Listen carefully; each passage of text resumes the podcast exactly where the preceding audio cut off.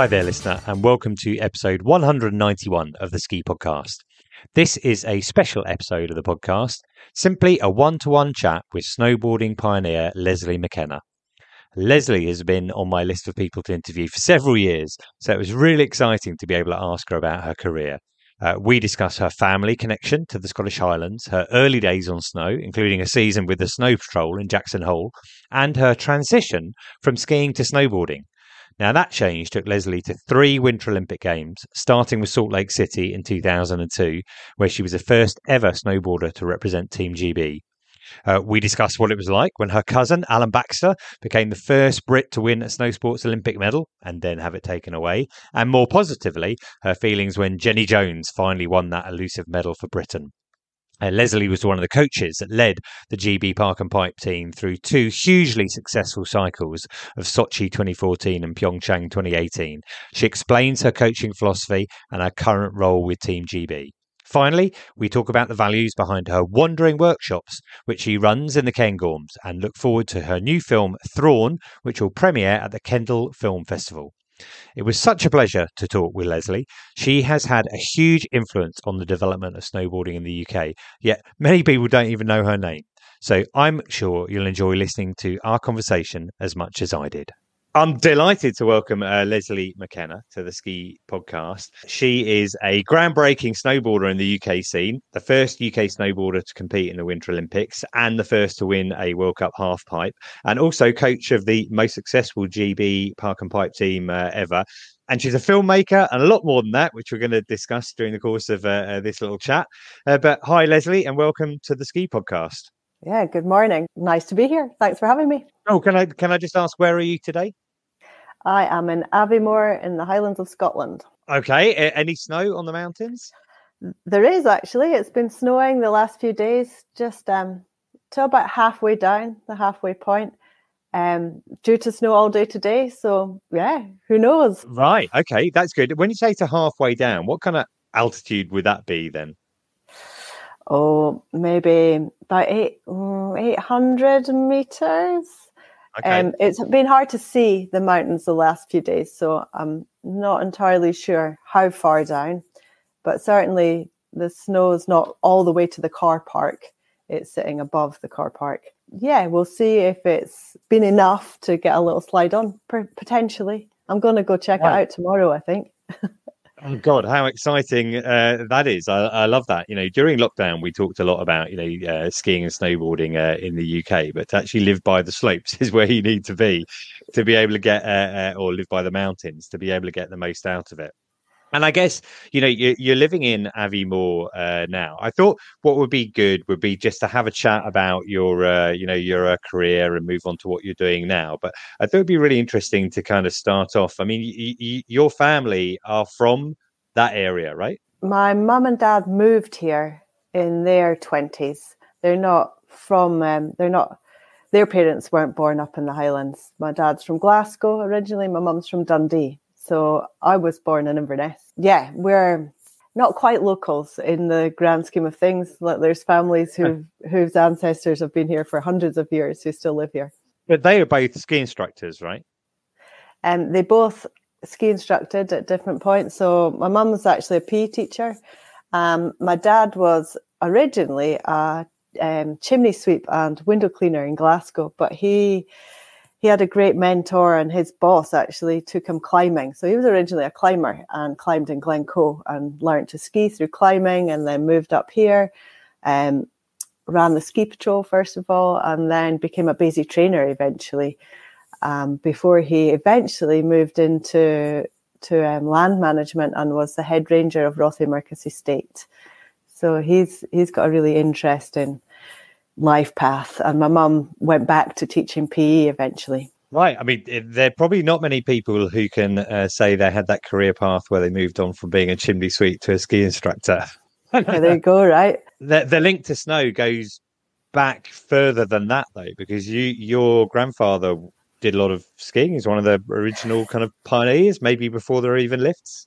Yeah. So my my granddad um, who grew up in Dundee, he was a, an engineer for Timex.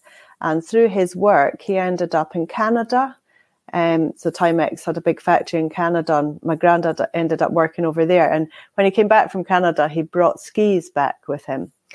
Um, and that would have been in the late 50s. So they used to come up every weekend, my, my gran and my granddad and my mum and Ian Baxter, Alain Baxter's dad, um, camp, literally stay in tents at Glenmore Lodge and walk up the mountain to go skiing or wherever there was snow. They, they've been all over the place. And the lovely thing about my granddad was he filmed it all. He was a real um, film enthusiast and loads of of their experiences are captured on Super 8 film, which is just magical. Um, my granddad being a fine parts engineer, he was meticulous at the filmmaking side as well. And not only did he film it, he cut it and edited it to music. It's just amazing. So we've got lots of memories captured of those first first uh, ski experiences. That's great to hear for, for several reasons. Really kind of interesting because uh, my uh, mother uh, lived in Scotland uh, when she was younger, and she was also skiing in the late 50s uh, in the kind of uh, Ben Lawers, on Ben Lawers primarily, because she lived in uh, Killin, although they went to uh, Aviemore as well. So they were walking up. There were no lifts on, there still are no lifts in, in Ben Lawers. And in fact, I have a trip planned for later in the year. hopefully, the snow will stay there to be able to go and kind of explore that and go down memory lane a little bit. I'm interested in a couple of things you uh, mentioned there. Firstly, you said that uh, you know your grandfather uh, created all this cine footage, and not only did he do that, he edited it, which I can't imagine how difficult that would have been, you know, uh, back in the day. But was this easily accessible? Was it like something that was in a shoebox and you discovered it one day? Um, so when we were growing up, he not only filmed um, skiing, he filmed everything, and he filmed a lot of our family gatherings. You know, from um, Easter to Halloween to Christmas, and we would have family film shows. So we're always we've seen them all. We've seen those films a lot before. That's what we used to do as a family. We'd get out Grandad's cine films, and he'd put on film shows for the whole family. He used to show Warren Miller films as well back in the day in the the I guess the late 60s, early 70s, and all the different venues around the Spey Valley. So he was a real film enthusiast. So we knew we knew the films were there and, and got to learn about the projectors and the, the reels and how they all worked when we were kids. So that's been part of my life. Oh that, uh, well, that's that's very exciting. We're going to come on to that uh, film a little bit later on. But something else that you mentioned there was you mentioned the uh, Baxter family because Alain Baxter and, and Noel Baxter both uh, skied slalom for uh, um, Team GB. They're your cousins, right? Yeah, they are indeed. So the force runs runs strong in your family as far as uh, snow sports are concerned. I mean, um, that the passion that we have for snow sports definitely came originally from my grand and granddad, and obviously our parents all were really passionate snow sports enthusiasts. But if it weren't for the commitment of my grandparents driving up from Dundee to go skiing and to really make it all work, then yeah, I'm sure we we wouldn't have had that passion. Well, you got that from a from a young age, and I think you did uh, like a season in Jackson Hole. Is that your kind of first, you know, uh, experience of bigger resorts? yeah, that's a kind of funny story. So, um, my dad, like I said, he grew up in Glasgow and then got into skiing through climbing. And when he set up the ski patrol, he employed quite a few of his climbing buddies to come and work on the ski patrol. And you know, ski patrolling was a new thing. There weren't any ski patrollers, and my dad really wanted to make it as professional as it could be. And there's definitely a culture in climbing of of looking after people. So um, he employed two guys. One's called David Agnew, and one's called Callum Mackay, and both exceptionally good climbers. Both who moved to America. David Agnew uh, was a climbing partner of Dougal Haston at one point, and um, went to Lausanne to work there at the international school and then went to, to the States. And they both settled in Jackson Hole. So when I said that I wanted to do a season after I, I took a year out from school, still taking my year out from school, that's a, my long running joke, um, before I went to university, we didn't have really enough money for me to do it any other way. I had to find somebody to go and stay with. I was only 17. So my dad and back in the day, you know, you're talking about the early 90s, wrote a letter to Callum and Davy and said, you know, Lesley wants to come and do a season. Can she come and stay with one of you guys? And Callum had a family of um, his two sons are about same age as me. So I went to live with Callum Mackay for the season and saw quite a lot of um, David Agnew as well. And subsequently, you know, kept in touch with them. They're legends. They're absolute legends in Jackson Hole. So Callum and David both worked on the ski patrol in Jackson Hole. David, not at that time, he'd moved on. David, a real pioneer, he opened up a lot of Teton Pass, has loads of first ascents, and still in his 80s goes ski touring for hours and, you know, 100 days in the season type level of ski touring over there. And he lives in, in Idaho now and, and um, just over the border from Jackson Hole. And Callum goes ski touring all the time now too. But staying with Callum meant that I got to go on ski patrol duty every morning. So although I was skiing with the Jackson Hole Ski Club, which was great. So that would have been 1991, 92 season. Um, I got to go up on the in the cable car to, you know, throw the bomb, or I wasn't throwing the charges. The ski was throwing the charges into Corbett's Couloir, and I was uh, like mesmerized at the side. I think that I mean, what an amazing experience! There's so many people who who love to do that. I think people who go out skiing, you know, you see, or people know what the ski patrol are doing, and you can you can hear it going on when there's been fresh snow and hear the blasting. But to be up there with them and kind of watching them, you know, in that case, was it uh, you know literally a matter of like lighting a, a stick of dynamite and chucking it over the edge? Yeah. So you know, the world of ski patrolling these days is so technical and the, their standards and their knowledge of, of risk and how to manage risk is just, I'd probably say second to none. Avalanche forecasting and ski patrolling is so advanced. Going back to the early 90s, yeah, it was, I think they were still learning a lot. So sometimes, yes, it literally was tying charges together and lobbing it over the side. Um, obviously, I was kept well out of the way. Um, but still encouraged to learn and encouraged to get myself educated in mountain safety and snow safety, which stood me in really good stead. You know, to have that on your very first season. I'd been to the Alps twice before for two weeks with Cairngorm Ski Club. So I was really was going from skiing on Cairngorm on a pair of well, I don't know, I would have been skiing on like 180, really narrow, no side cut skis, having never been in powder. into right do you want to you know do you want the first tracks down corbett's off you go. Cool. I mean that that is great. And obviously it's one of the iconic resorts and you talk about one of the iconic uh, descents there but you mentioned that you were racing uh, involved in the jackson hole uh, race team there. How did that segue work from racing there? Because you're on skis at this point to being involved with the the british team. Um, so i spent the whole season racing in Jackson Hole with their ski club that were really well established ski club. They were great and they really looked after me and kind of showed me the ropes. And there were two coaches at the time, or three really, that had a big imp- impact on my life. Um, Scott Bowdler was one, Robbie McLeod, who was the university slalom champion, and a guy called Tommy Johnson, who still works to this day for USSA and in the safety side. Um, but I crashed in their downhill. They have an iconic downhill in Jackson, and I managed. And again, this is a wild story to think about. Somebody lent me a pair of 224 skis, atomics, with you know, 224. Can I just ask for the benefit uh, of the listener, how tall are you? Just uh, in centimeters. 160 centimeters. Small. Yeah, person. I mean, I, I I've skied on 220s before, and they like felt just ridiculously uh, tall. I mean, but you're like, okay, so you're on your 224 i'm on my 224s that somebody had found lying in a shed in the back of Aviemore somewhere.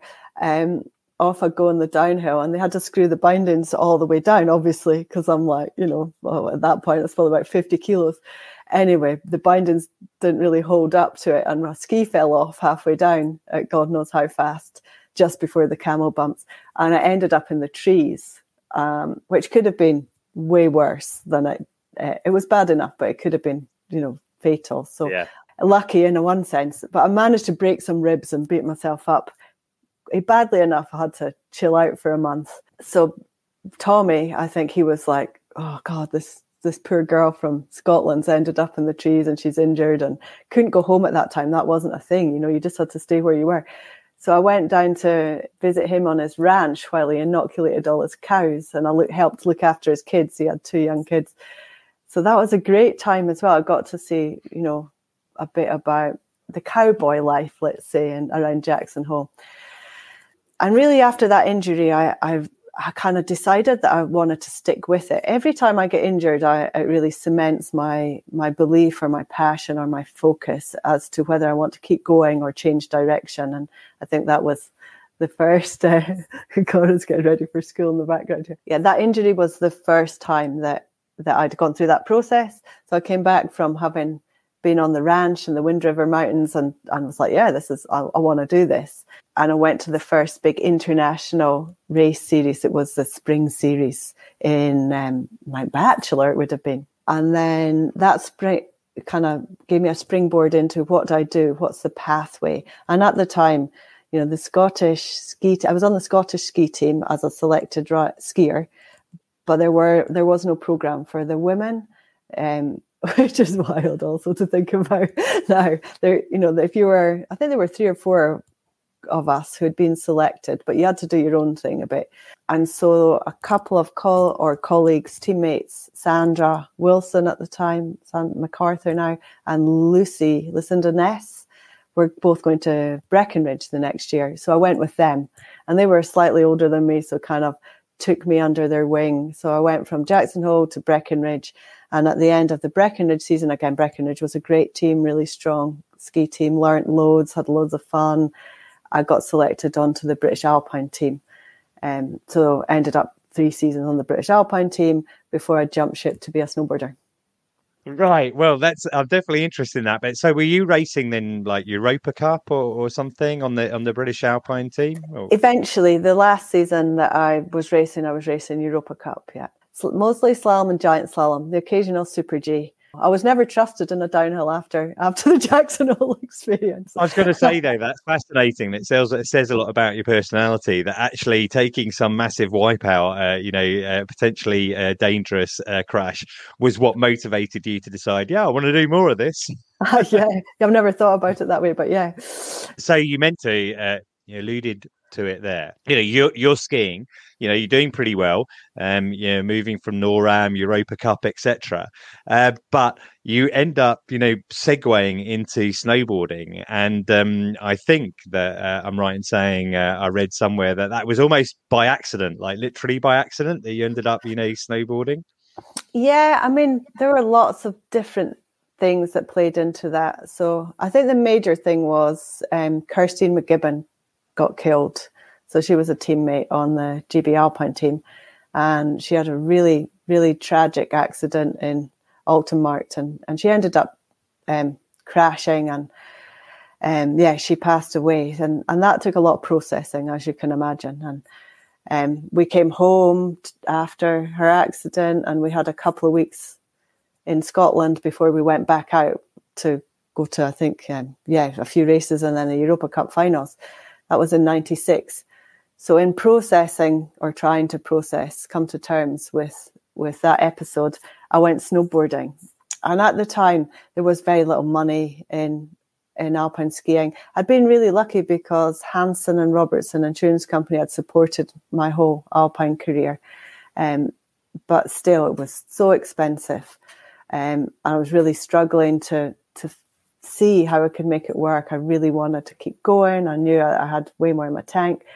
And then going snowboarding and learning, um, learning to snowboard, you know, it, was in at the deep end. Thanks, Becci Malthouse, for for yeah taking me under under your wing at that time. There was a basic course on a snowboard basic course, and kind of tagged along with with those guys. The snowboard community, board wise, Simon Smith, Justin Westcott, Ross Dempster said to me, "Come to the Brits. We'll we'll match your ski sponsorship if you will go snowboarding. We we don't think you're happy skiing.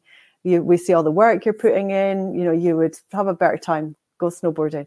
And I laughed at them and said, "You know, don't be ridiculous."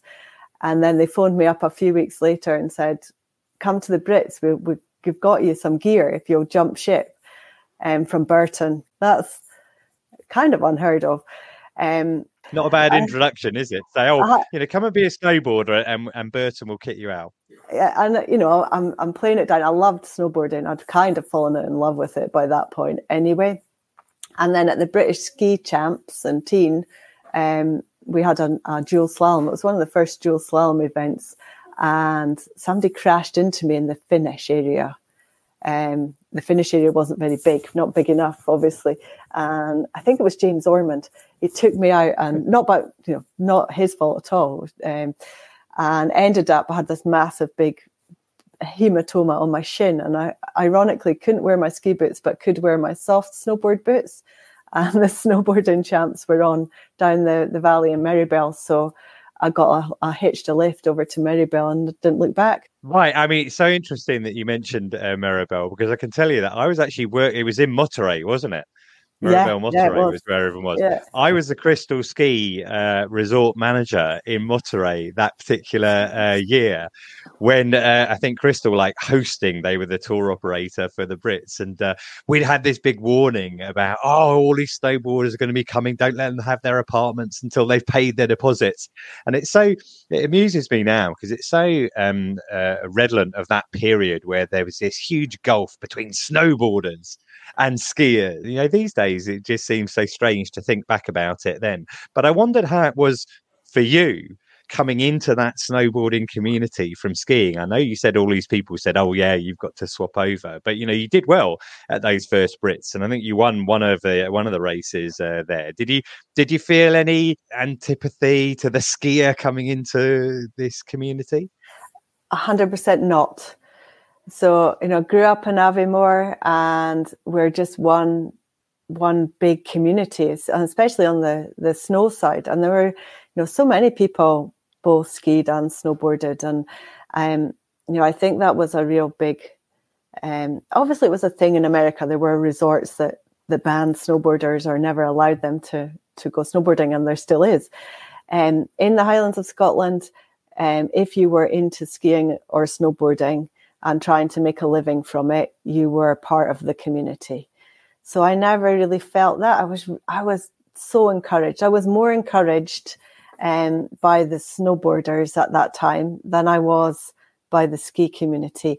Not because the ski community weren't supportive. They they at that time they couldn't believe that it was possible to go and take on the world. And that's what I wanted to do. I was a natural athlete. I wanted to compete. I loved just the tr- the whole process of it, and to hang out with a group of people were like who had a different attitude and said yes to everything, and come on, let's give it a shot, and we'll help you. Um, was so refreshing, you know, so refreshing to hear. Oh, you don't uh, something other than you don't have enough money, you don't have enough of this, you'll never make it, it's too difficult. To hear the opposite was like I don't know, inspirational, I guess. So I felt very welcomed. I didn't, I never felt like an outsider. Of course, I got a fair amount of uh, jibes and jokes about having a ski style or whatever, you know, things like that. But it was all in good jest. Yeah, but well, I mean, the results backed you up because I think to start off with, you were mainly focusing on on slalom, parallel slalom, on on snowboard uh, you know, and getting some, you know, good results there. But at some point, there was a transition to to half pipe to the, you know, the freestyle side of things. How did how did that come about? Why did you decide to, you know, switch? Yeah, I actually started off snowboarding on soft boots, and from the beginning, I did everything. and I, yeah, I must have had a lot of energy.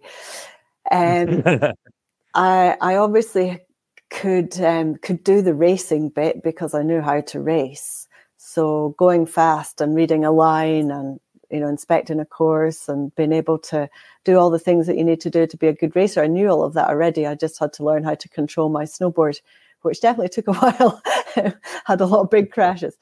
Um, whereas the freestyle side of snowboarding was completely new and different and I probably liked that more from the start, the expression, the kind of way you could do it your own way. I just needed to learn more about it and and um, spend more time doing it. So even in Meribel, I, I did do the half pipe. Um, and then I continued to race because 96 was two years before Nagano. So if I wanted to go into the Olympics, which was just part of the journey, you know, I dived in there two feet. I just wanted to train and, and learn how to snowboard and do the whole, the whole thing. So the Olympics was just part of that journey. It wasn't the reason to do it. Um, I went straight into World Cup level and racing a snowboard. and I managed to hold my own after six months on a snowboard. I, I got a couple of top 20 results when I managed to get down the course. um, and um, I think the scariest thing I've ever done was a Super G World Cup in Whistler on the men's downhill track. And I think I ended up 15th or on the top 15 in that race because I was so terrified. I just had to hang on um, and make it to the end. Um, you weren't doing you weren't doing those kind of races in soft boots, were you? No, no, no. I was on proper alpine yeah. race equipment. Um, and as part of a Burton national program, I got to go and do a few camps with the Burton race team, which was hugely beneficial. I got some really great coaching tips, and through those camps, I met some other racers, some athletes, and I ended up joining joining a French professional team. It was ISF snowboarding, and that was running alongside the FIS snowboarding at that time. And I trained with the French ISF team. Francois Bonneau, he was an amazing coach, one of the best coaches I've ever had. Totally up for it. You know, it's like, okay, this is wild. You clearly can't turn your snowboard properly, but let's try and go to the Olympics. Let you know, we'll give it a crack. Um, the team were great. Some really good friends on that team.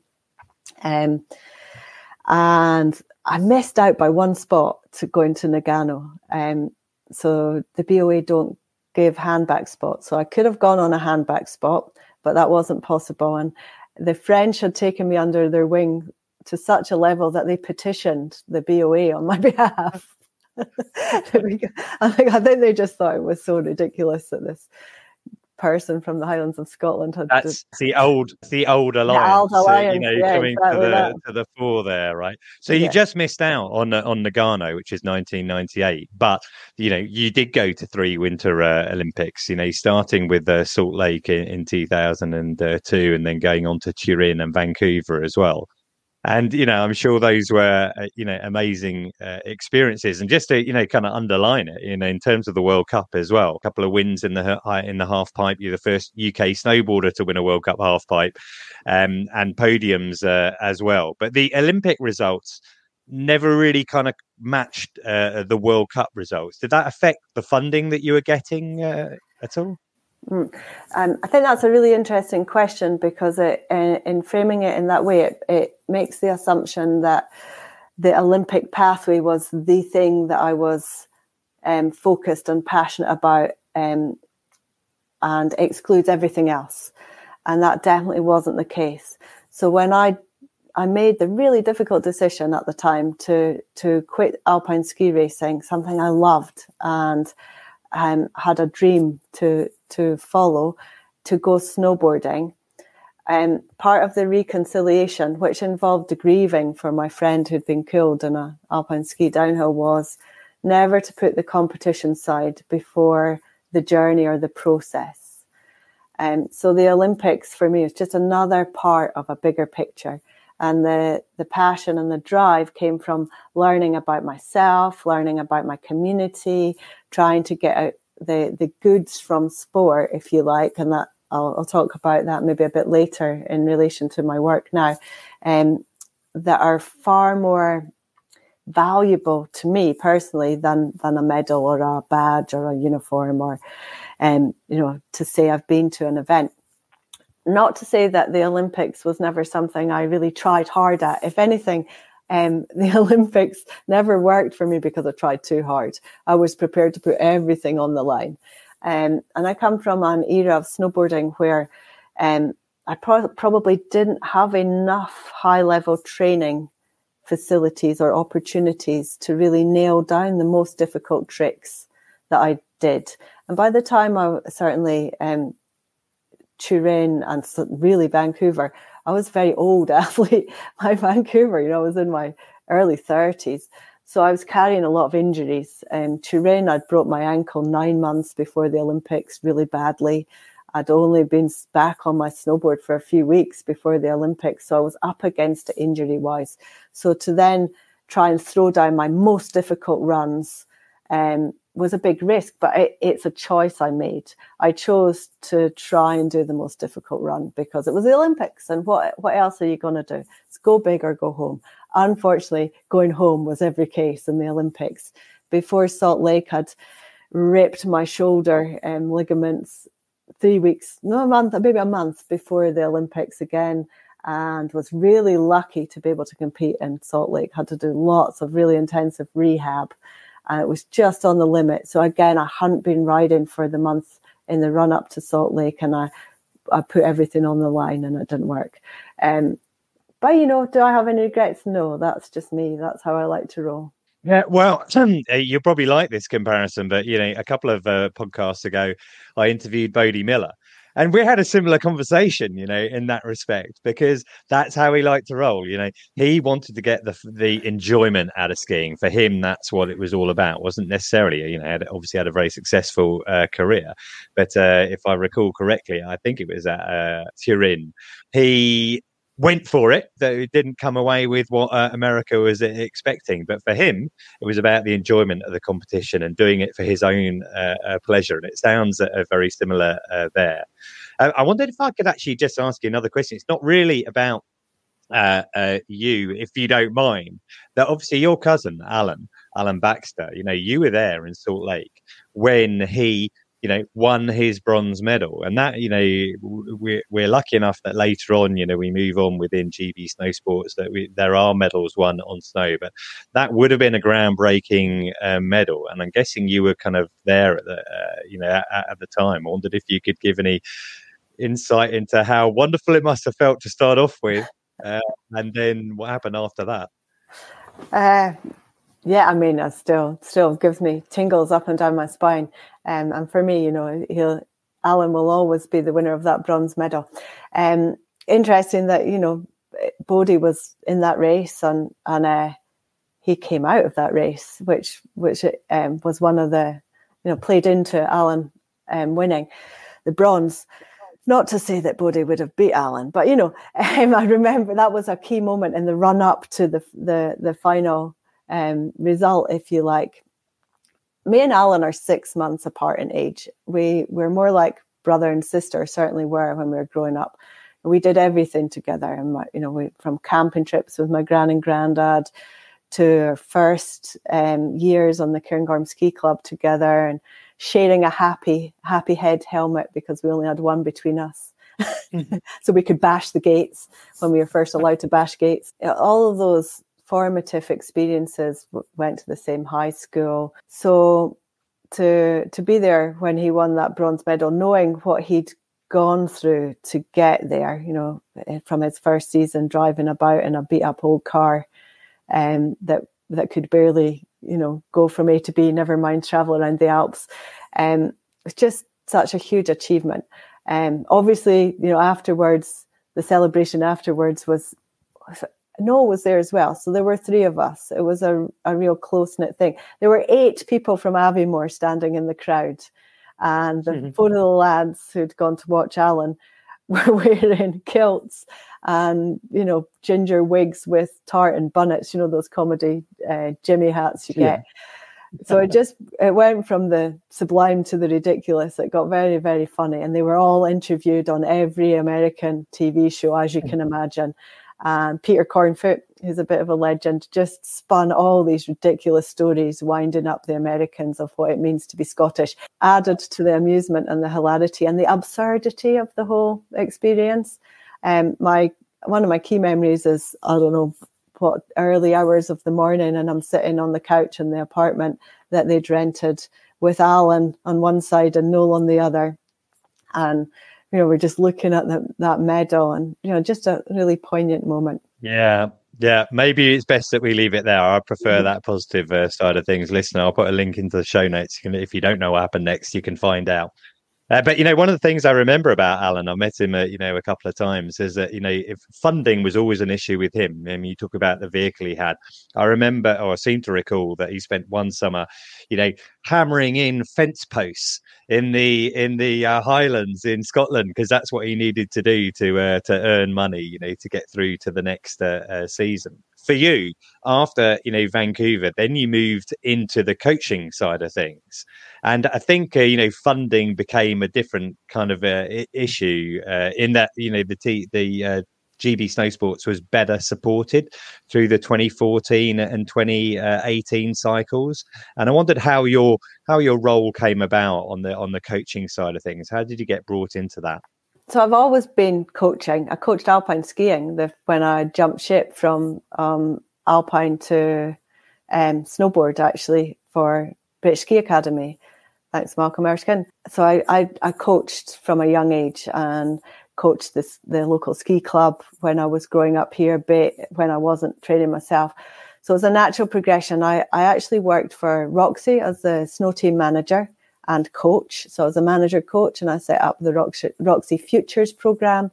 And a lot of the really successful um, young Roxy snowboarders came through that future team program.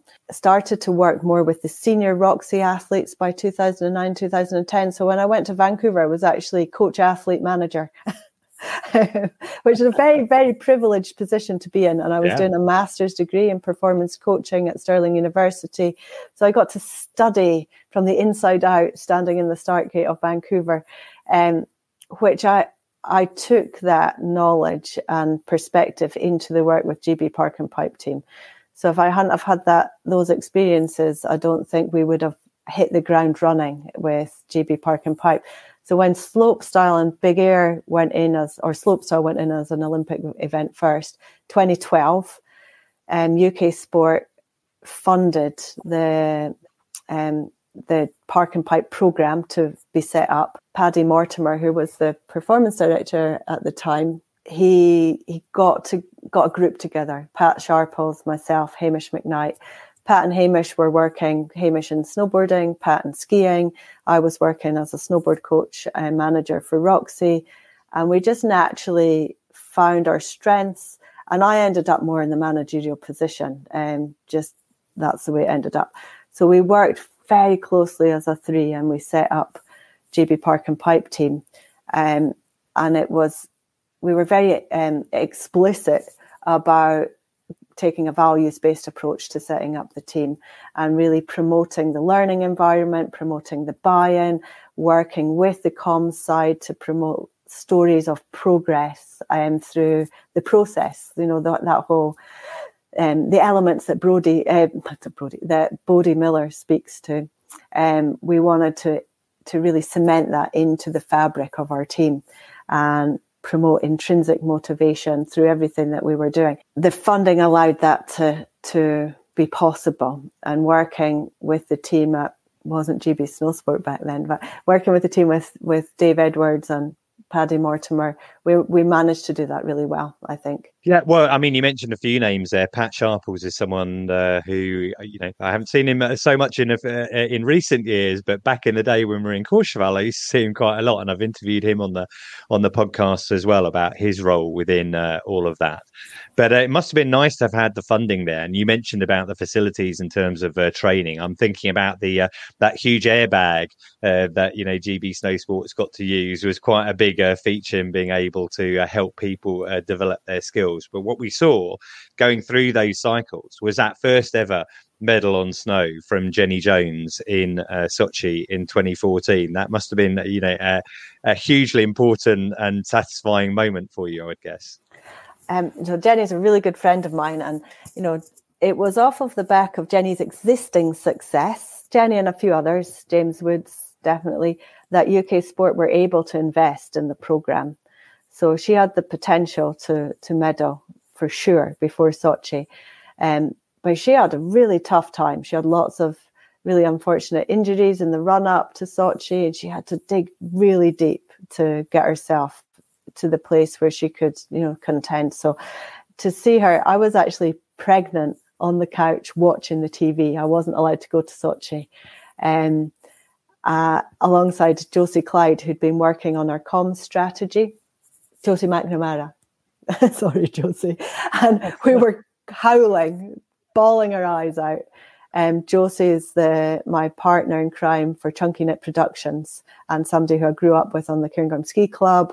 Um, knows Jenny very very as well, very well as well. So it was like her sister winning an Olympic medal, and um, yeah, it was one of the most probably as emotional as watching Alain win. It was a very moving moment. Um, so yeah, that uh, that maybe gives you a bit of a picture of how much it meant to me. It was obviously such a key uh, point that first ever Alpine medal on snow, Alain uh, notwithstanding, and then moving through the next uh, cycle, you know, at Pyeongchang, two medals there. About the ski and the snowboarding uh, side of things uh, as well. Was Billy's maybe a bit more of a surprise? He hadn't had that kind of a level of success that Jenny had taken into you know the Sochi Olympics maybe a surprise to everybody else. I don't. It was a hope for for us or for me. Um, I don't want to speak for uh, Hamish and Jack, but I imagine they weren't. They knew Billy had it in them. Billy is just such a creative and inspirational person to be around. You know, talk about learning through play. He embodies that approach to everything he does, but he does it meticulously. Um, his uh, ability to process anything to do with learning skills is just beyond anything I've ever seen to you know to this day I would say. Um, and just a really nice person to be around. Again it was against the odds uh, he'd done so well already him and um, both him and Jamie Nicholls had done really well already in Sochi to um, rise to the occasion in the, the Pyeongchang Olympics and put it down when it mattered in the finals of that big air event. Just the mental toughness to do that. Outstanding. Again, couldn't couldn't happen to a nicer person. Yeah, for sure. I mean, I I have interviewed Billy uh, and Izzy Atkin on the uh, podcast before. Okay. Uh, you know, I get to I get to meet uh, you know Billy uh, around uh, ski show time, and and I've also read his book, which I'd said to him, you know, I really love that book because it's so honest you know you get a lot of uh, kind of biographies that tend to be you know that oh how wonderful i was but he just uh, is very honest about what you might say his flaws and the things he's done wrong he's a he's a very lovely man and uh, i enjoy uh, talking to him um, so incredibly successful uh, times there, and I know you're still involved with uh, you know the GB uh, snow sports team now. I think it's a slightly different role now. Is that right? Yeah. So now I'm I'm not working directly with the Park and Pipe team. Um, on the snowboard committee at GB, GB Snowsport level, and I represent GB at FIS level on the Park and Pipe subcommittee. Um, recently, we've been doing a lot of work on the handover of the World Snowboards Points list from the WSF to FIS, which is a, a real key thing within the, the snowboard competition space. So I'm still involved in the background, trying to to use my experience to make a positive difference, I guess. A lot of what you're doing now, as well as being involved with that, uh, has to do with, I guess, you know, it's uh, your uh, your business that you run uh, up in Aviemore called Wandering Workshops, uh, where, well, actually, I, I, was reading an article somewhere or other, and I wondered if it was a kind of response to to lockdown and people maybe appreciating nature more during lockdown than they had previously. Was that an influence in in starting up Wandering Workshops? Um, I think it certainly played into it. Um, what it did is just, um, I guess, aligned everybody else to a view that I already had. so I've always had a deep connection with the natural environment, and since I was, you know, really young, and um, one of my passions is just to get on my bike or put my running shoes on and get out into the hills. Um, and I, you know, ski touring or split boarding is the same kind of experience for me. And if I'm with other people, I, I can also connect into their vibe, their understanding of the world. It helps me understand myself better, nature better. There's a real strong thing um, in the experience of um, shared understanding. So, wandering workshops is about building shared understanding, connection to self, others, nature, and, and doing that through narrative. So whether you build the narrative through photographs, Hannah Bailey, who I work with, is a photographer. So she approaches building narrative through visual medium. I approach building narrative through self-understanding experiences and words. And we work together to weave a story of the experience that everybody can relate to and find meaning in both externally and internally. So it's quite a, I guess, philosophical endeavor as well. But that process of learning through doing, learning through sport, learning about yourself, how you work physically, mentally, emotionally through your body and its senses and your relationship with others and the environment is something I, I took throughout my whole career. That was that's the thing that keeps me going. So to take it into a different context, um, backcountry snow sports is perfect, and share that with others just amplifies my own experience as well. So it's a lovely thing to do. So that that current is the current that's been running alongside my competitive um, career, if you like, but has always been present. So to put it into is a community interest company, um, to put it into a project that we can find funding to support others who, who might not otherwise have the chance to experience that kind of approach is just um, yeah, great, really great and enjoyable thing to do. I love the way you expressed all of that just now. I think it really sums up the connection that people who love the mountains, you know, have with that uh, environment. And you know, just to clarify, you know, the Wandering Workshops, you know, it's evidently much more than uh, split boarding or, or, ski touring, but they are, uh, you know, different sessions that you run. I'll put a link into the show notes about it. Actually, Sam Haddad, who's another local to Brighton where I live, I know she's been up there and I've talked to her about it uh, before. But I'll put a link into the show notes. It, it's interesting because that links into the to the next uh, uh, area that I was interested in talking about because we're coming up, you know, we're recording this today on uh, the 14th of, of, November. Imminently uh, coming up is the Kendal Film Festival.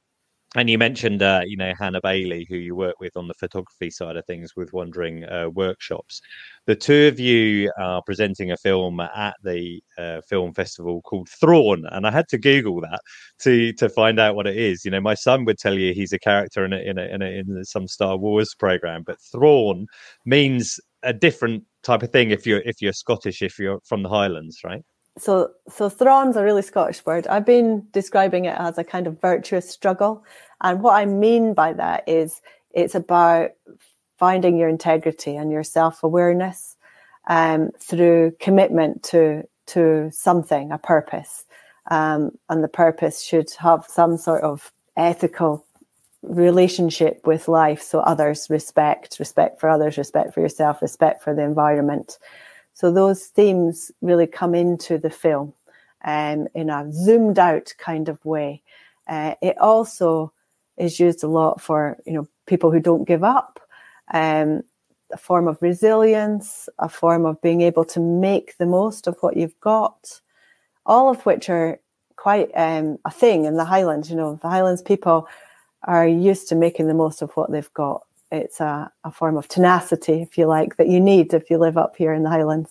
You know, I mentioned my uh, mother before. I mean, she, her father had a sheep farm uh, on uh, on Ben Lawers, and you know, you, you definitely uh, had to use the the the way I was brought up is that you make the most of everything that you, that you can, and like to me, the haggis is a representation of that because the haggis is like using up all those spare parts that aren't going to get used uh, everywhere else. I don't know if that counts as a as thrawn or not, but you know, think about that family side of things. You're bringing that cine footage that you mentioned before into uh, the the film Thrawn as well. Is that right? Yeah, yeah, I'm just laughing. You know, the, maybe the haggis is like the Scottish, is it hygge? The that the is a comfy, nice, comforting thing. We've got thrawn, oh, yeah, and we get haggis. Um, the, the film, the the cine film, um, that my granddad that chick shot.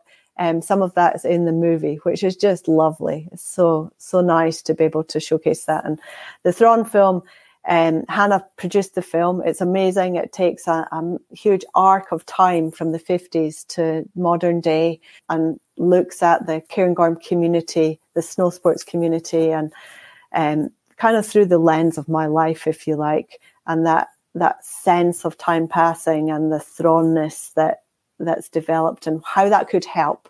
Now, there's always a positive and a negative side to something like um, Thrawn but the positives, how could we use them to imagine taking on the huge challenges that we face as humans in in uh, 2023 and beyond? Um, so yeah, that's that's the bigger theme, I guess. Well, that's certainly a a global theme, uh, and uh, it makes it sound very interesting. If you can't go to the Kendal Film Festival uh, to watch it there, is it possible to to watch it after that? Will it be released anywhere? It will be released. It's going to be released in February as um, directly through Patagonia. It's one of their main films this season. And obviously, it's a, a call to arms to reimagine what positive future we could have and, and what could we do towards the climate emergency, towards all the other crises that we are facing. Um, what does that look like? What do we need in terms of digging deep to move towards better. Though, uh, you know, I'm definitely looking forward to to watching that, and that's you know really interesting. You talk about the uh, challenges there. I know you're very involved with Protect Our Winters, and we've had you know a number of their representatives, uh, Lauren, Dom, and Lindsay, all on the podcast at different points uh, uh before, and that community, uh, you know, in the Cairngorms that you're talking about. I know we talked about how you started off as a skier and you moved to snowboarding, and I think you're still doing both. You're a skier again now because the, the uh, I the Brits restarted after quite a long gap and took place again up in Scotland uh, this year in 2023. It must have been nice competing in that again. You know, we started off our conversation talking about you being there in 1996 and then you're competing in the Brits again in 2023. Uh, yeah, yeah, I, competed on both uh, skis and, and snowboard. I ski a lot still, um, wandering workshops, I split board and I ski tour. And for the last yeah, I guess 15 years I've I've been doing a little bit of both. Yeah, it's nice. I love it. And you picked up some medals again uh, this year, right? yeah, yeah. In the bank slalom, so fun. Um, yeah, I did. I think Kirsty beat me though. I'll have to try and chase Kirsty down next year if I do it again. right, you mentioned Kirsty, who I've also been lucky enough to uh, interview uh, on the podcast. Uh, you described her as a once in a generation talent. Uh, obviously, she's kind of local to you, but it must be very exciting seeing her moving up through the ranks. Oh, it's just unbelievably exciting. There's, you know, Kirsty, between Kirsty and Mia, and there are some other young athletes coming up behind them as well. Emily Rothney on, on a snowboard uh, is definitely of note. Um, yeah, it's great. I I can't explain uh, how excited I am to see what these young women go on to do and to achieve. It's brilliant. Hopefully, they they're conscious uh, that your role in the uh, development of snowboarding as far as uh, you know GB Snow Sports is concerned, but also you know women in snowboarding as well. And you, we didn't even cover it, but you mentioned Chunky Knit Productions. You know, I remember the movie Drop Stitch when it first came out. I can't remember what the year was now, but all female snowboarder movie. You know, was groundbreaking. Uh, you know, at the time. So yeah, I've really enjoyed talking uh, with you, Lesley, and like uh, I think we could could go on for uh, for much longer. But I just want to finish off by giving you some correct congratulations because I think fairly recently you're awarded uh, Sports Scotland Coach Developer of the Year. It doesn't surprise me to hear that because what you're talking about there is you've taken you know, a very um, methodical and intellectual approach to you know how you've developed developed your career and developed other people's uh, career over you know all of this uh, time that we've uh, covered. So um, you know wish you all the best uh, with the wandering workshops and the and the movie and all the other negotiations and uh, and uh, involvement with GB Snow Sport as well. Thanks very much Lesley Oh, thanks. It's been an absolute pleasure. And hopefully we'll see you up here um, for, yeah, wandering workshops or something in the winter. Well, as I said, hopefully Ben Lawers, you know, if as long as um, well, I'm going to come anyway. So whether there's no snow or not, we're coming up there to do that. I'm actually bringing my brother uh, is going to come with me as well. So it's not so much about, uh, although I'm going to cover it on the podcast and write an article about it. It's not so much about that. It's very much a personal thing. So that probably fits in pretty well with all of your thoughts about, you know, Thrawn and the community as well. Uh, that's brilliant, Lesley. Thanks so much. Thank you. Thanks again. Well, I hope you enjoyed listening to my conversation with Lesley as much as I enjoyed chatting with her. If you did enjoy this podcast, there are three things you can do to support us. Uh, firstly, give us a review on Apple Podcasts or Spotify. Uh, secondly, subscribe so you never miss an episode. And thirdly, book your ski hire with Intersport Rent using the code Ski Podcast or just take the link in the show notes. It's a guaranteed way to save money when you book your ski hire. There are now 191 episodes of the Ski Podcast to catch up with, and quite astonishingly, all 190 of our previous episodes were listened to in the last week. Now, that is quite amazing. Uh, but we have so much great content, it makes sense. So just go to the skipodcast.com and have a look around. We've covered so many different topics, you'll definitely find something of interest to you. You can follow me at Skipedia and the podcast at the Ski Podcast. But for now, I'd like to thank Intersport for sponsoring the show and thank Lesley for her time. Finally, listener, thank you for joining us, and until next time, goodbye.